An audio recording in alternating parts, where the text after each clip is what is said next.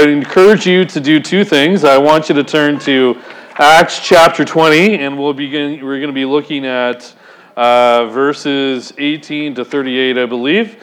And while you're turning there, we're going to do two things before the message starts. One, in order to get you ready for the message, I would like you to brainstorm in your mind a church that you know of by name who has significant influence over greater Christian culture, either good or bad. So think of a popular church that has influence over Christian culture, either negative or positive. And while you're thinking about that, before we get into the message, we're going to do something a little bit different today. I'm going to show you a testimony video about how Christ has redeemed a marriage. And we're going to talk, and the reason I'm showing you this is it's kind of our way of kind of trying to promote our Together for Good conference. So I want you to be encouraged by it, and I actually want you to consider praying about whether or not this would be something that the Lord would have you do as a couple. So we could have the video play right now.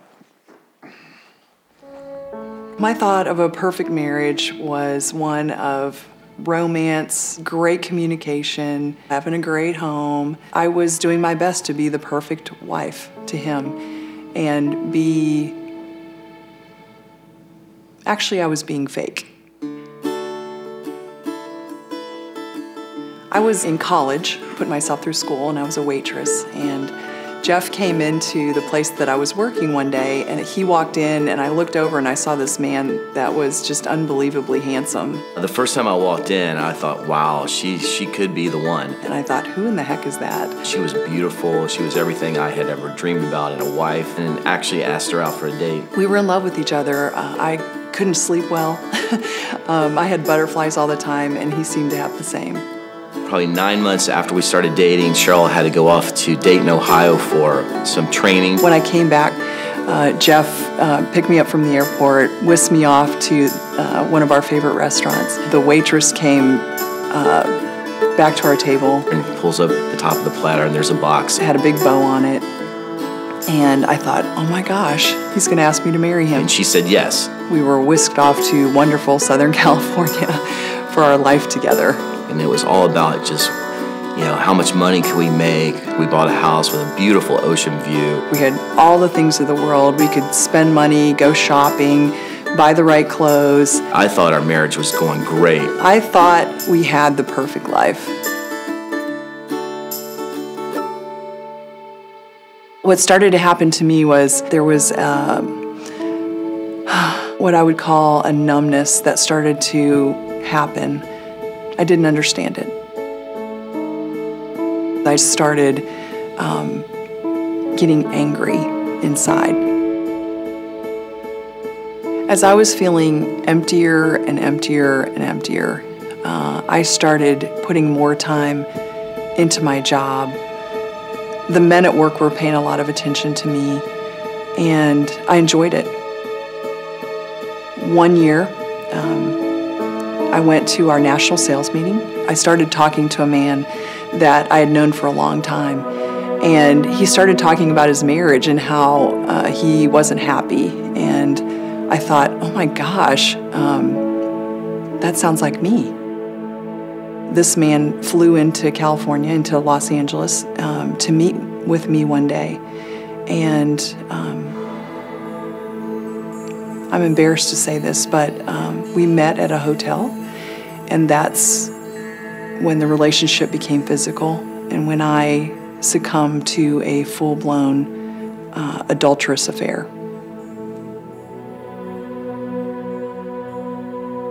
One day, I just broke. Jeff walked into the room, and he saw me crying, which was kind of rare for me. I didn't really cry a lot.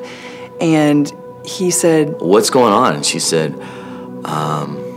"Nothing." And I said, "No, come on, tell me what's up." And she said, "I'm not sure I love you. In fact, I don't know if I've ever loved you." And I'm like, "What are you talking about?" And Jeff stepped back, and he tried to put his arms around me, and I just shunned him. I sat back.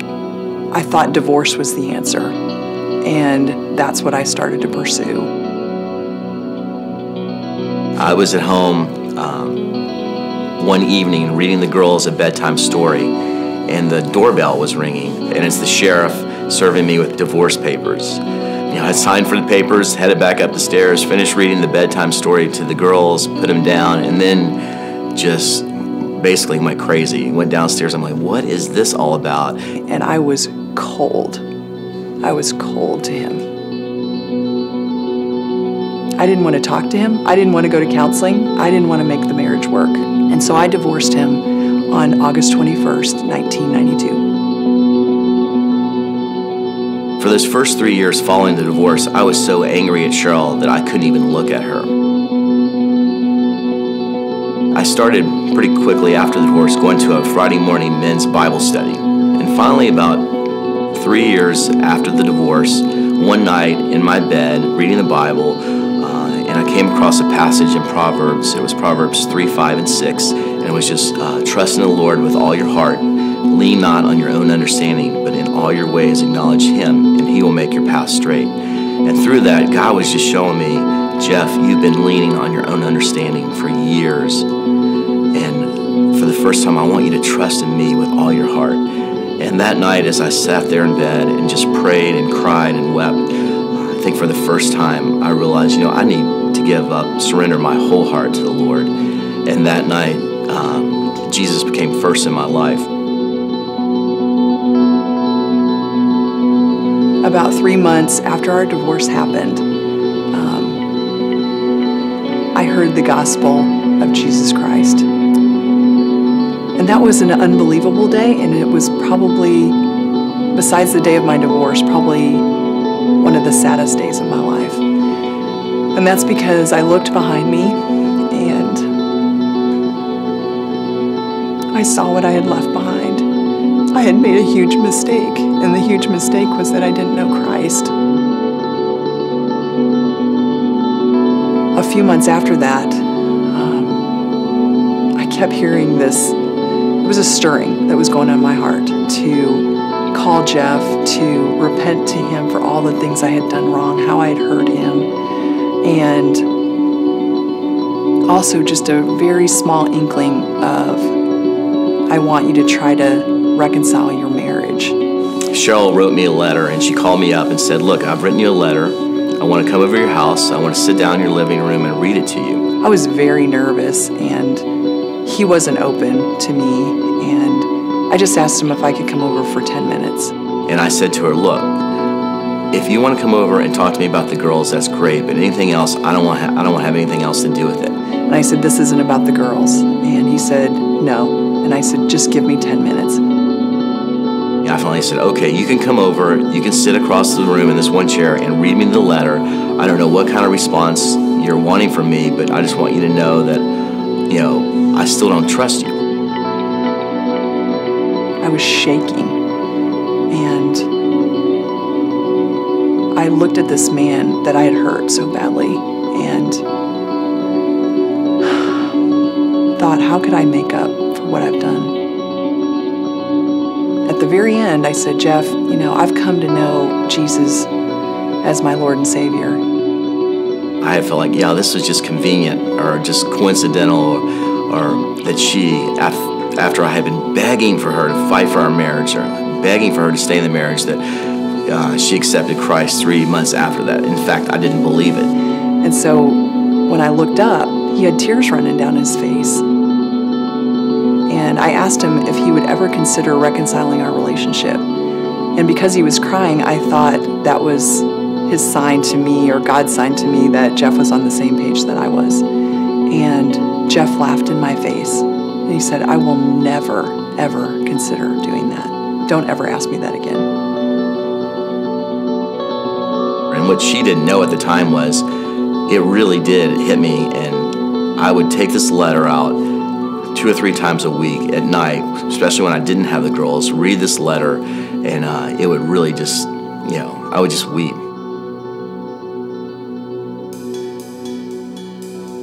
What God put on my heart very lightly at first became such a strong force.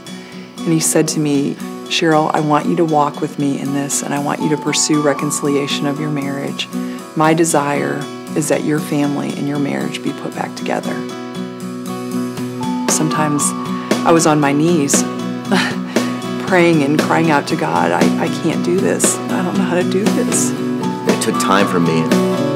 What I call is she had to make deposits in my trust account. Another couple years would go by, and I would think, it's 4 years. I can't do this. And it really didn't matter what I thought.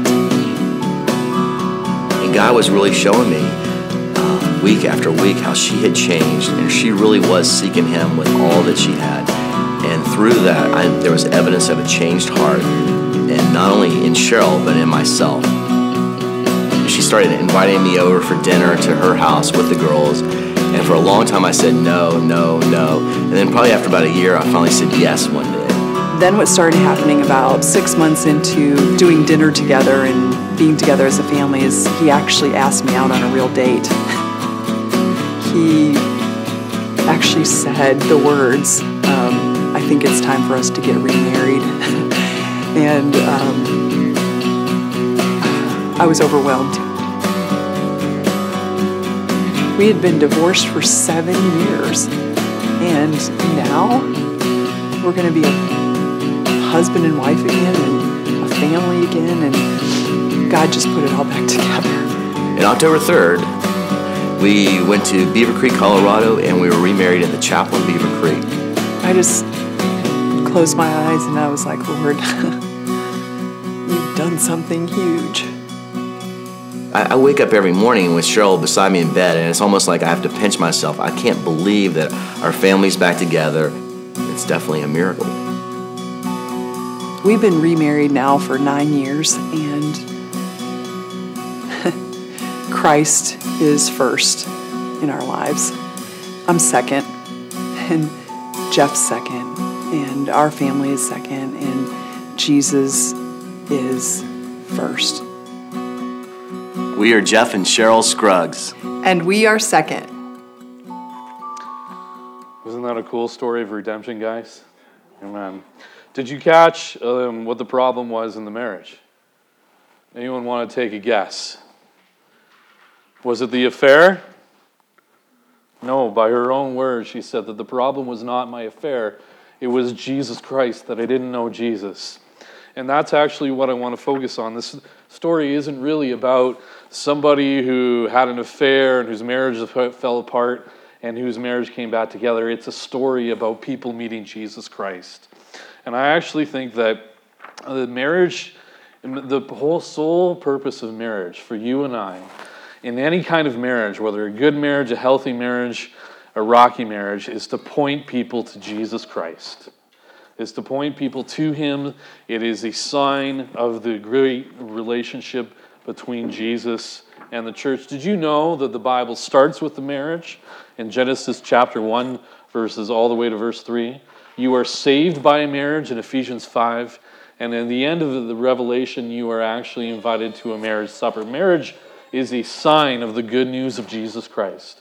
And so because of that, I think it's really important that we all take time to make sure that our marriages, whether we're healthy marriages or struggling marriages, are focused on Jesus Christ. And that takes work. And so because of that, because of the calling that God has placed on our marriages to point people to Jesus, I think we could all use a little work, including my marriage. Right, Liz? Yeah. So with that, I want to let you know that the church has decided that we are holding a marriage conference in November, put on by Family Life Canada. It's called Together for Good. And we would like you to consider praying about whether or not you should attend or invite people. And if someone invites you, please don't take it as sort of this subtle way that maybe your marriage is falling apart and you need it. Just take it as a way we all need to work on a marriage, and I'd love you to attend, because no matter where we are, God has placed a call on each and every marriage at Manor that Jesus is first and we are second, right? Oh, come on, that is a weak amen. Jesus is first and I are second. So the reason that we're doing a marriage conference is to help each other do that. So I want to let you know that. I want you to consider praying about that as we go forward. You can find out more information online. If you want to sign up, there's a little link at the very top of the church website. Just click on it and let us know that you want to come. I think it'll be very, very good. And switching gears, let's get into our passage this morning and look at Acts chapter 20, verses 18 to 38. And I would encourage you to open your Bibles if you have your Bibles. I always encourage you, just so you know, if you own a Bible, I love you to bring it along so you can follow along. If you don't have your Bibles, you can follow along on screen. And if you don't have your own copy, the blue Bibles in the chair in front of you are for you to take home as your very own copy and your very own personal Bible. It's our gift to you. That matter, I think we believe very highly and put a very high priority on the Word of God. And I want to make sure that everyone who wants a copy of the Bible gets a copy of the Bible. So this year, we've been going through this fall, we're going to go through the book of Ephesians. And we're about a month into it, and we haven't started in the book yet. And that's because I want to take time to explain what the city was like and what the church was like, so that when we read the book of Ephesians, you kind of have a better understanding of what is going on. And so just to recap, I know that most of you were here for that. I've been following along, but if you're brand new and I want to make sure that you're not lost, is we've been looking at the story of the Ephesian church. And we started out by saying that, my remote's not working, guys, is that a man named Paul was called to share the gospel of Jesus outside Israel to all the Gentiles in the Roman world and beyond of the known world. And he goes to a city called Ephesus, a really famous city, a really desired city, and he plants a church in the city of Ephesus. And just like our own time, it's a very pluralistic culture. There are lots of different kinds of spirituality. There's one main dominant one. And he spends a better part of 3 years sharing the gospel in the city of Ephesus. That's the longest he's ever been on a missionary journey up to this point. And what winds up happening is that Jesus is becoming popular in the city. So much so that the city starts rioting. We talked about that last week. And what winds up happening is, like, in a pluralistic culture, most people don't care what you believe until you push up against their idols. Right? And when you push up against their idols, then people start fighting. And that's exactly what happened in Ephesus. A major riot broke out and almost killed Paul and all the apostles. And then after that, just so we're catching up because we're skipping over a little bit of the story, is after the riot, he winds up leaving the city of Ephesus. And you can read about that in Acts chapter 20, verse 1. But later, he returns and comes back the way. He's traveling back a certain direction, and the direction he's taking him takes him past Ephesus. But instead of staying in Ephesus, he actually travels past it. He doesn't want to see it, but he doesn't want to spend time in Ephesus. But he wants to spend time with the believers. So what he winds up doing is he winds up calling the church elders of the Ephesian church to meet with him. Okay? And if you're wondering who elders are the leaders of the church. In that matter, we call them the board members. But here, they're used as elders. And so what winds up happening is he says, guys, I'm not going to be at Ephesus. I'm going to be over at this city. I'm going to be here for a few days. Why don't you come to see me? And what we are about to read is his farewell address. It's kind of like the last things that you read, the most important things you're going to say before you go. So imagine it this way. What we are about to read is kind of like, the best way to put it is a note. So have you ever had to home sit with someone or ask someone to house sit for you, right? And so you ask them, hey, I'm going away on a trip for a while, and can you house sit for me? And you say, sure. And usually what winds up happening, we said, is we get like this big, long email or note telling us when to water the plants, how to feed the cats, not to destroy the house, all the kind of thing. It's a list of instructions about how to take care of the home. And that's sort of what is going on here, is Paul is giving this farewell address, and in it he is telling them just a few things about how to be the church. And so with that, that's where our story picks up. I love you to read along with me in verse 18. It says this, "And when they came to him, and they being the elders of the church, Paul said to them, 'You yourselves know how I lived among you the whole time from the first day that I set foot in Asia, serving the Lord with all humility and tears and trials that happened to me through the plots of the Jews. How I did not shrink from declaring to you anything that was profitable and teaching you in both public and from house to house, testifying to both Jews and to Greeks of the repentance towards God and faith in our Lord Jesus Christ. And now, friends, I'm going to Jerusalem, constrained by the Spirit, not knowing what will happen to me there.'" So he's telling them, hey guys, this is the way I lived, and now I'm feeling that God is calling me to Jerusalem. And he's saying this in verse 23. I don't know what will happen to me there, except that the Holy Spirit testifies to me in every city that imprisonment and afflictions await for me. So God is saying to him, every city that you're going in, you're going to suffer. And he says this in verse 24, "But I do not account my life for any value or as precious to myself, if only I may finish my course and the ministry that I received from the Lord Jesus to testify to the gospel of the grace of Jesus. And now, behold, I know that none among you of whom I have gone about proclaiming the kingdom of God will see my face again." So he's telling him, this is the last time you're going to see me. "Therefore, I testify to you this day that I am innocent of all the blood of all, for I did not shrink back from declaring to you the whole counsel of God.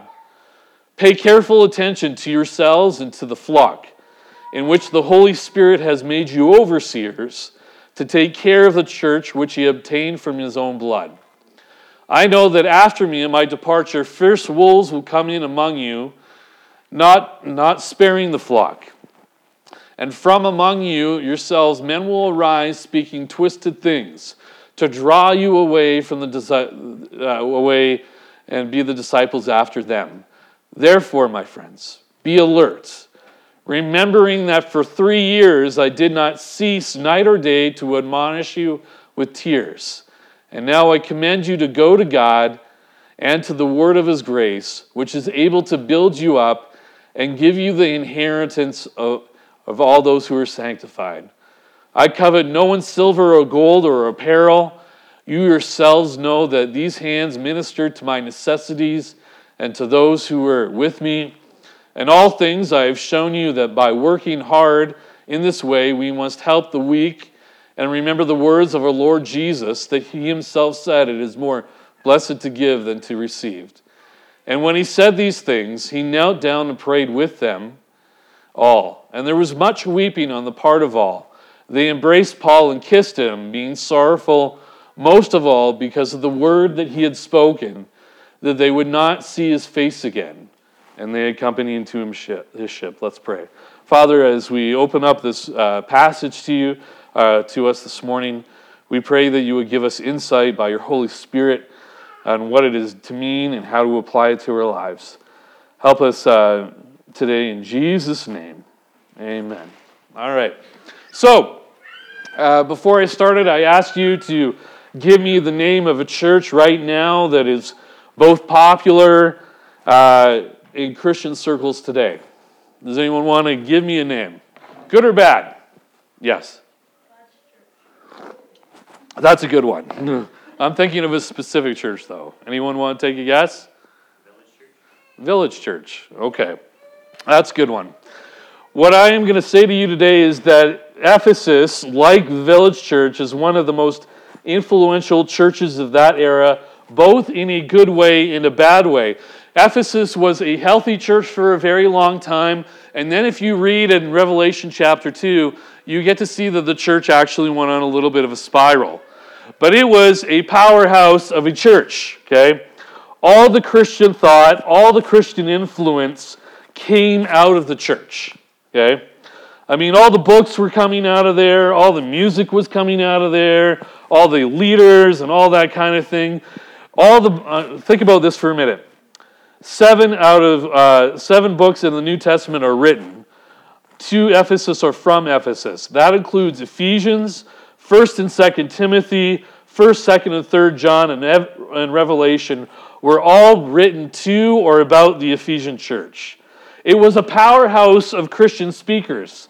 The preaching team in Ephesus was legendary. It consisted of Paul, Apollos, Timothy, and John, all pastored the church in different seasons. I mean, do you know what that's like? That would be like if Billy Graham, John Piper, and Spurgeon were all pastoring manor. Okay? That would be incredible. Okay? And this is kind of what the Ephesian church is like. It was the place, it was the hub of cultural thought, Christian thought at the time. And the bottom line is that the Ephesians the Ephesian church held a position of influence over the city and over the province of Asia in terms of its Christian thought. And so what I want you to understand is what I want to deal with today is what made the Ephesian church so influential. What made it a hub of all the teaching? Whether good or bad, whether positive or negative, why was the Ephesian church such a powerhouse in terms of teaching and influence around the city? Well, here's what I'm going to say to you. I think it really falls on leadership. If you want to hit the next slide to you today. What the main purpose of this passage is to remind ourselves today that I don't know if I got it there. Hit it again. Yeah, okay. All right. I'm getting ahead of myself here. Is that the main idea of this passage that you're reading is this, is Paul's farewell address is a list of earmarks of what healthy church leadership looks like. Okay? How do I know that? Because this is what he says right at the end of, in verse 28. Okay? It says, be on your guard for you yourselves and for the what? Flock, among whom the Holy Spirit has appointed you as overseers to shepherd the church of God, which he has purchased with his own blood. Okay? So what I want you to catch here is that Paul calls the church a flock. And he calls the elders or the leaders of the church shepherds. And shepherds are to take care of the sheep. That's what shepherds do. They're supposed to protect, they're supposed to nurture, and they're supposed to care. Now, here's the thing I'm going to say about shepherds. About leaders in the church, okay? Scripture clearly and unapologetically declares that in any form of church leadership, Jesus is the boss. Can I have an amen in that? Oh, come on, guys. At least give me an amen for that one. Jesus is the boss of manor, amen? Amen.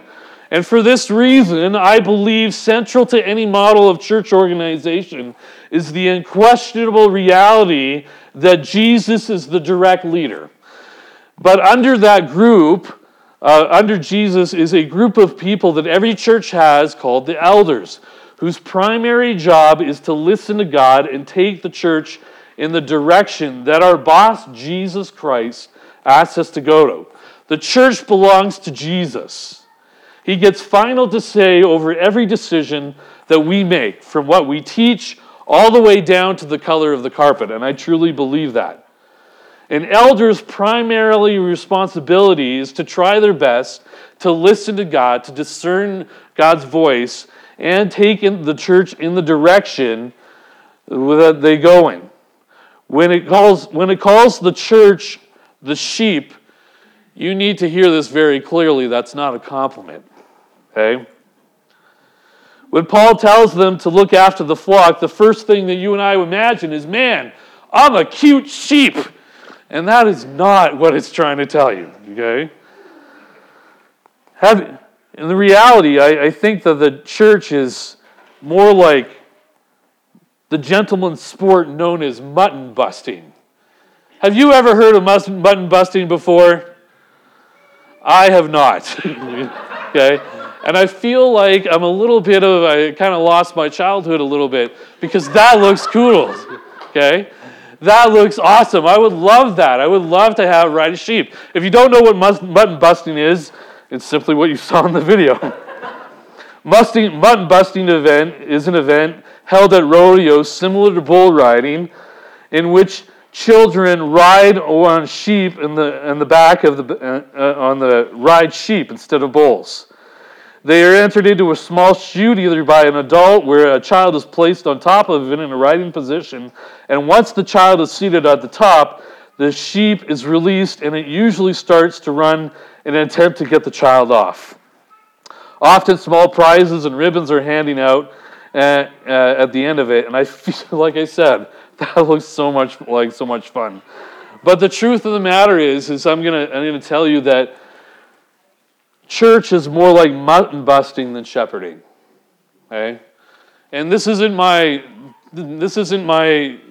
implied or passive aggressive way of saying that's my experience here. But I've been in ministry for about almost the better part of 10 years now. And I get to sit down with pastors, and I get to hear what they think. And really, it really feels like mutton busting, where they're the kid holding on to the sheep, while the sheep is trying to go in every direction but the direction that it should go. Okay? Church is a lot like that. Right? And if you talk to volunteers or Sunday school teachers or pastors or church goers, pastors feel like they're leading a mutton-busting church. Sheep, here's what I know about sheep. I don't know a lot about sheep, but I know that they smell. I know that in the right conditions they bite. And that's just, and if you've been in church before, you know that Christians bite. If you've been in church long enough, you know that they will devour you. They will spit you out, and without even thinking about it, second thought. I don't know a lot about sheep, but I also know that they wander off in any direction that they think they should, and sometimes they even kick against where they know where they should go. And one of the purposes of eldership and leadership in the church is to understand where God wants the church to go, and then his people or the leaders are responsible for helping the church move in that direction, because we're sheep, right? And we like our comfort, and sometimes what we need to understand is that God directs the church into places where the sheep don't necessarily need to go, right? And we need elders and leaders who don't shrink back from that calling. Do you know what it's like to lead a mutton-busting church? Do you know what the famous two sayings of a mutton-busting church is? Leading a church that goes in any direction that it doesn't, except the one that God calls it to. They will say one of two things. They will say, my family built this church, and how dare you tell us where to go? Or they will say something like this, we've never done that before. And if you want to know, and I've sat with pastors, and I've cried with pastors, where that's been their experience. That hasn't been my experience here. I've been very blessed. Okay. But I've sat there and I've been with pastors who feel God's call on them to, disciple the church or to maybe move the church in evangelism somewhere. I've seen church eldership boards try to do that. I've seen Sunday school teachers try to do that, and they just say, "How dare you? My family built this church. We will laugh. We were here before you. We're here now, and we're going to leave out. We'll be here when you're gone." I've seen that. If you ever hear of a church eldership board doing that, I promise you that the church pastor is Googling other churches to look at. I promise you that. And if you ever heard church say, we've never done that before, and we shouldn't do that before, I can tell you that is very disheartening for a pastor too. Again, I want to make it clear that that's not my experience here. I'm just trying to paint you a picture of, what the world is like for pastors. And if Jesus is the boss of the church, then you need leaders that know how to move the flock where God wants it to be. What you and I need is shepherds that won't shrink back. And so Paul here is what you're listening here is in the text is it's a list of earmarked qualities of healthy leaders, of how we judge healthy leaders. Paul's farewell address is a list of earmarks of what healthy church leadership looks like. What are the earmarks of healthy church leadership? I think that is something that you and I need to know. Now, before I go on, let me just address something very clearly to you. is that you might be sitting here and you might be like looking at yourself and you say, Dan, I'm not going to be an elder. I don't care about leading the church. Why should this message apply to me? And I think it's very important that it applies to all of us, at least on three accounts, because I think of this. Because I think this passage applies to us in manner in three different ways. Number one, we need to keep reevaluating our ideas of good leadership. Every single one of us, including I and myself, has unwritten expectations about what we expect pastors to be, Sunday school teachers to be, elders to be, worship leaders to be, okay? Sometimes we think they're good looking or they're charismatic, which is me, okay?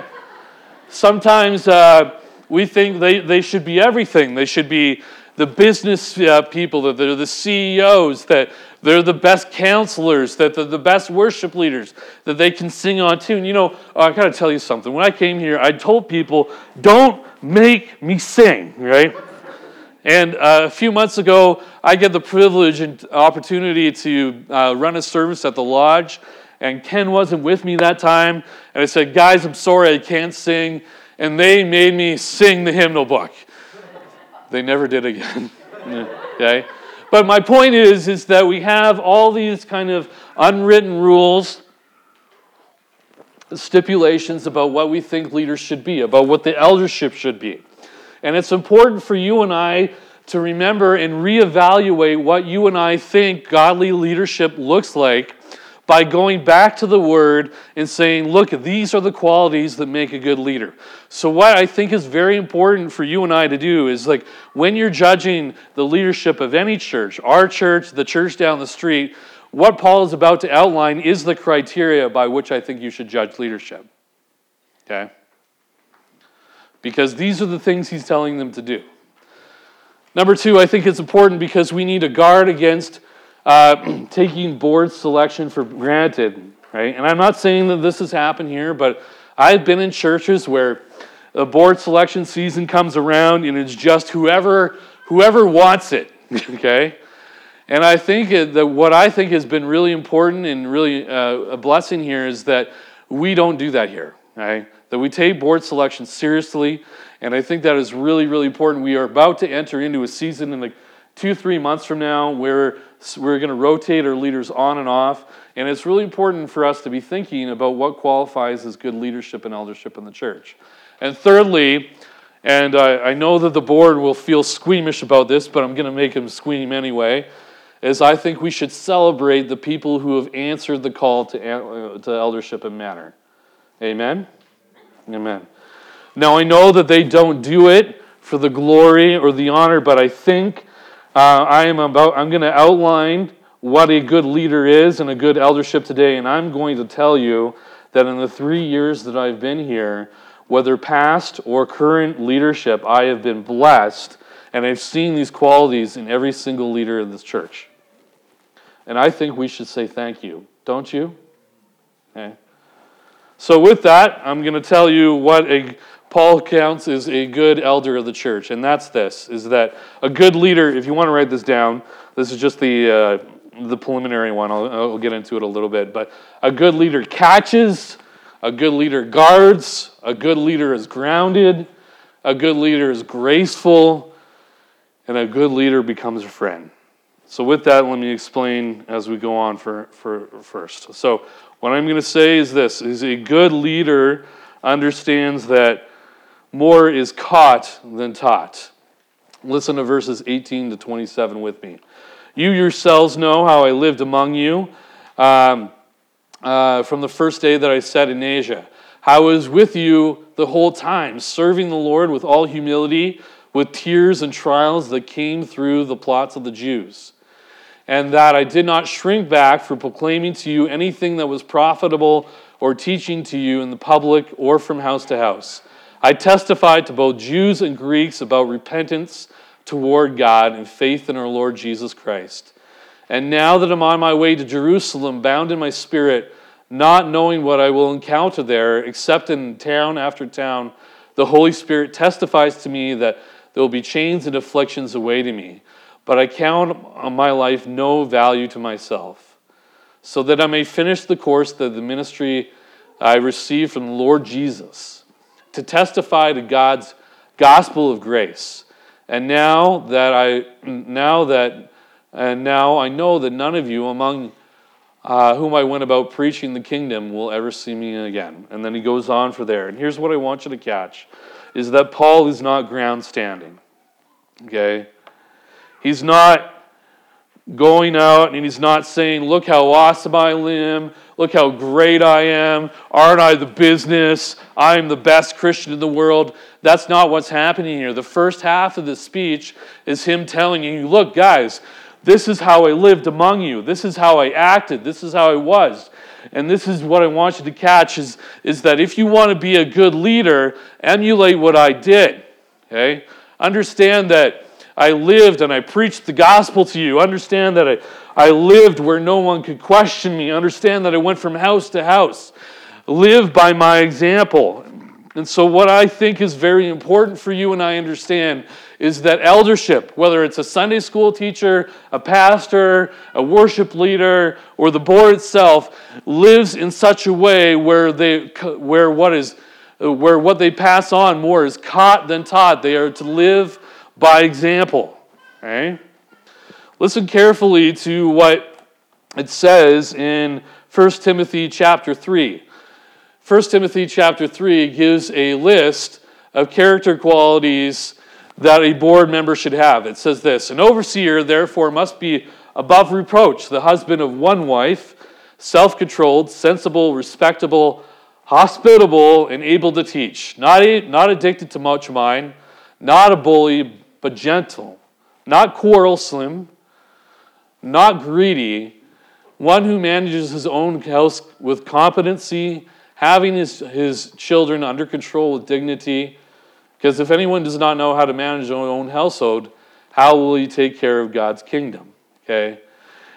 And what I want you to see with that is that what I find interesting is that there's nothing on that list of character qualities in leader, in an elder, that isn't expected for normal Christians.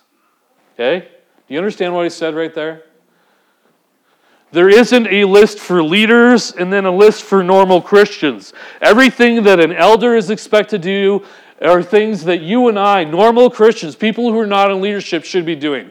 You're going to tell me that normal Christians are faithful to their wife? Of course they are. Normal Christians should be hospitable. Normal Christians should not be greedy. Normal Christians should do this. And so what I want you to understand is that this isn't a list of super Christians. The reason, in my opinion, why the character qualities of eldership are this way is that the elders are to be the example to the rest of us of what it means to live for Jesus Christ. Okay? When we pick leaders in our church, Sunday school teachers, or anyone else for that matter, we should be picking people we don't mind using as the example, as being faithful or being honest or sharing the gospel of Jesus Christ. And you know what I think is so cool is I think on the board right now there are things about every single board member, Elaine or Matt or Rick or Dallas, that I want to emulate in my life. And I want to say thank you. But if you really want to thank a board member for their service, you know what you want to do? Live like Jesus. Because listen, all the board members, they're responsible for different areas. They're responsible for leading worship or leading Sunday school or doing all those things. And if you say, hey, thank you for getting the worship together, if you tell Ivan, hey, thanks that the building didn't fall apart on us, right? If you tell Matt, hey, thanks for keeping Dan in line because he's crazy, like, if you say thank you, they will take that. But you want to know what really speaks to their heart is if you and I live for Jesus. Every volunteer that volunteers in the church, right up to the eldership, does so because they want you to know Jesus Christ. And so every time someone volunteers, the question is am I wasting my time? Is it worth it? And I can tell you right now that if you live like Jesus, then that is the blessed thing that you can encourage an elder with, is to live for the glory of God, you're going to make Matt cry. Oh, come on, guys. Okay. So understand that good eldership means that more is caught than being taught, that they are to live by an example. Secondly, an elder must guard. Verses 28 to 31 says this: pay careful attention to yourselves and to the flock, among whom the Holy Spirit has appointed you as overseers to shepherd the church of God, which he purchased with his own blood. I know that after my departure, savage wolves will come in among you, not sparing the flock. And men among you yourselves will rise up with deviant doctrines to lure the disciples into following them. Therefore, be alert, remembering night and day for 3 years that I did not stop warning about you with tears. And I want you to understand this, is like an elder must be on guard, not only against false teachers, but against their own hearts. Paul tells the church to pay close attention to their own lives.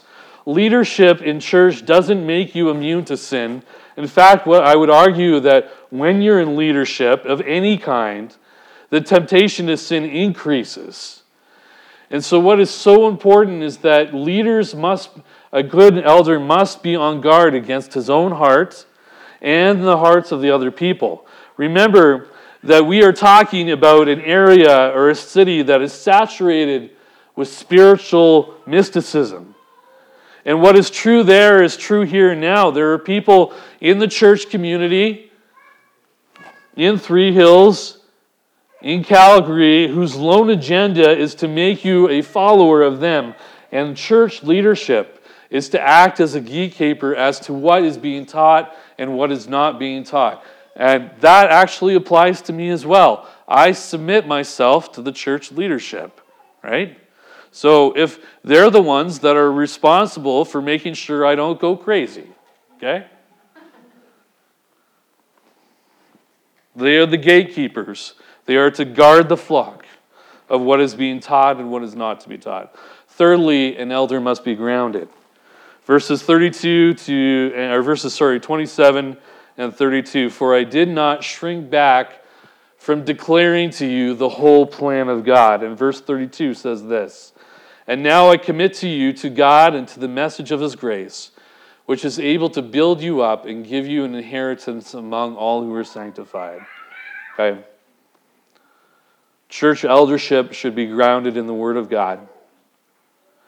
An elder must be a person who primarily teaches the Bible through and through. Listen very carefully to what I'm going to say about this, is I don't really have a problem if we run stuff like the Truth Project or David Ramsey stuff or even Alpha.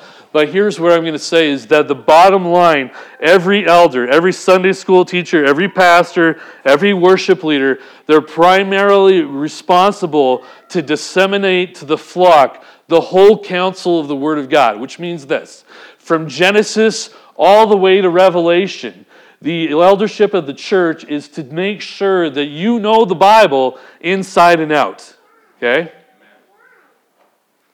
Which means that when I preach up here, primarily, I am going to go chapter by chapter, verse by verse, because I want you to know the Word of God. And it also means this, is that sometimes we are going to talk about things that are uncomfortable, not because it's trendy, not because it's a social issue, not because of the shock value, but because it's in the Word of God. Okay? So there will be times when we look at a certain passage and we will be like trying to figure out what does God have for us in this? What does it mean? And it's going to make us feel uncomfortable. And the point, and you know what? I think that is so important, because here's the problem with Pastor Dan, okay? If I don't go through the Bible, then Pastor Dan picks the topics, okay? And you know what the problem is with that? I will probably have a hobby horse. But if I go chapter by chapter, verse by verse, I will ensure that you get the whole counsel of the Word of God. My job as a pastor, at least part of it, is to make sure you know it fully. Two more. An elder must have grace, or to be gracious. Listen to verse 33. I coveted no one's silver or gold or apparel. You yourselves know that these hands ministered to my necessities and to those who were with me. In all things I have shown you that by working hard in this way, you must help the weak and remember the words of the Lord Jesus Christ. He himself said that it is more blessed to give than to receive. Okay? And what I want you to understand very clearly is this, is that in ministry there is a constant temptation to use ministry as a source of income. For people in leadership to be entitled to the benefits rather than to serve. And you want people who have, that's why when it says in 1st Timothy chapter 3 that an elder must not have the love of money in their heart. They must not be greedy, because when they make decisions about what to do as in a church or where to go, the primary focus cannot be a profit or the loss of profit. It has to be what the faithfulness to Scripture. Okay? Which means when a church is debating an issue about what to go or where to go, we always have to factor in a financial cost, but it can't be the primary reason. I've known churches that have made doctrinal statements based on their fear of losing their charitable tax credit. You cannot have church leadership like that. And I can't do that. I can't look to pastor the church as a way of providing money for myself. Listen very clearly to this. This is something that I really struggled with when I first became a pastor. I remember years ago when I was youth ministering, a parent came up to me and said, "Dan, I don't want you to teach this. I know it's in the Word of God, but I don't think you should." And because I was afraid of losing my job, I didn't teach it. Elders cannot be people who have the love of money in their heart. They are to serve and to tell people how great they are to use their hands and their money and their talents to serve people, not to be entitled to a paycheck or any kind of financial blessing. Lastly, and I'm going to leave it at this, is that good elders are friends who minister better together. Listen to what it says in the closing verses. And when he said all these things, he meaning Paul, he knelt down and prayed with them all. And there was much weeping on their part. They all embraced and kissed him, being sorrowful most of all because of what? Why? They weren't going to see him again.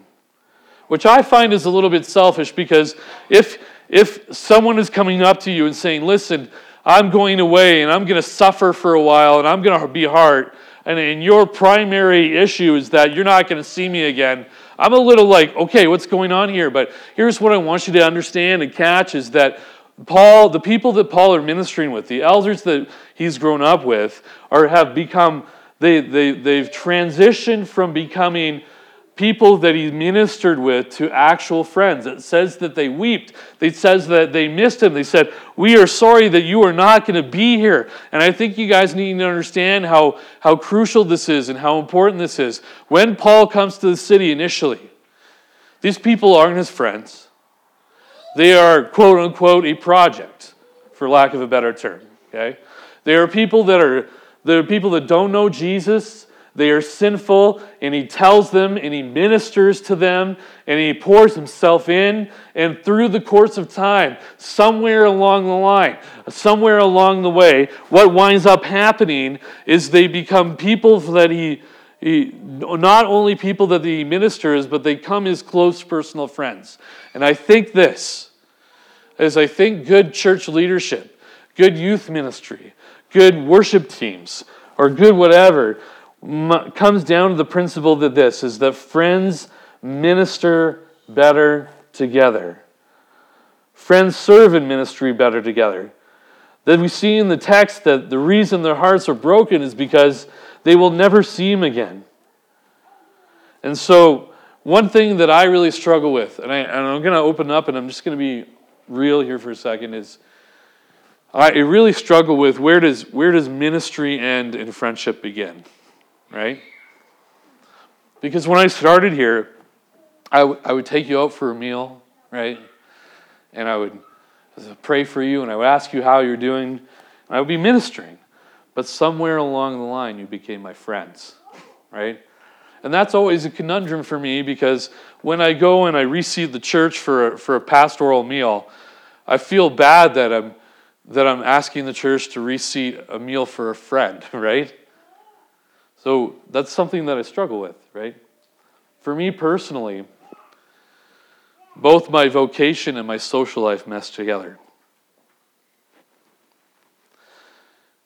And it's really hard for me to open up and have you become more than just people I minister to.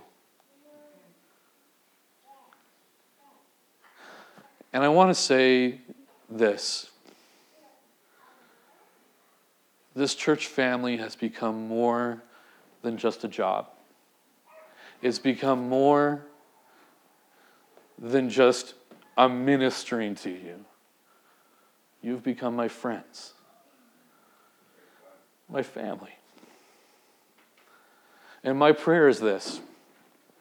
My prayer is that however long I'm here, 40 years, 40 minutes, that I could have that Paul kind of experience with you. That I would weep with you because we've grown together. You take care of my family. You take care of my kid. And I am so very thankful for it. You guys are more than a project to me. Do you hear that? You are my friends. And I want you to know how hard it is for me to get there with you, because there have been times when I've opened up in the past where I've opened up to people in ministry and I've been hurt. And so the tension is to keep everything quiet and to myself. But I am so thankful that you're my church family. And the people on the board are like that. They are friends that serve together. They often make fun of me during board meetings. Like, friends serve better together. So in conclusion, what makes a healthy leader?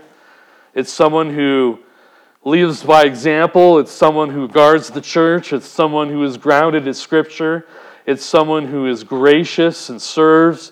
And it's someone, I think, that eventually you serve and become brothers and sisters with. And I want to leave this. I am so blessed to see these qualities in every board member, both past and present. And I don't think we should take that for granted. Okay? Because the truth of the matter is that there are bad leadership boards out there. And I think the health of the church right now is in a place because we have good leadership. Not because we are perfect, but because we have elders and leaders who want to discern God's will for manner. So please, please, please remember to thank an elder for their service. Amen? Amen. Amen. Let's close with one more song.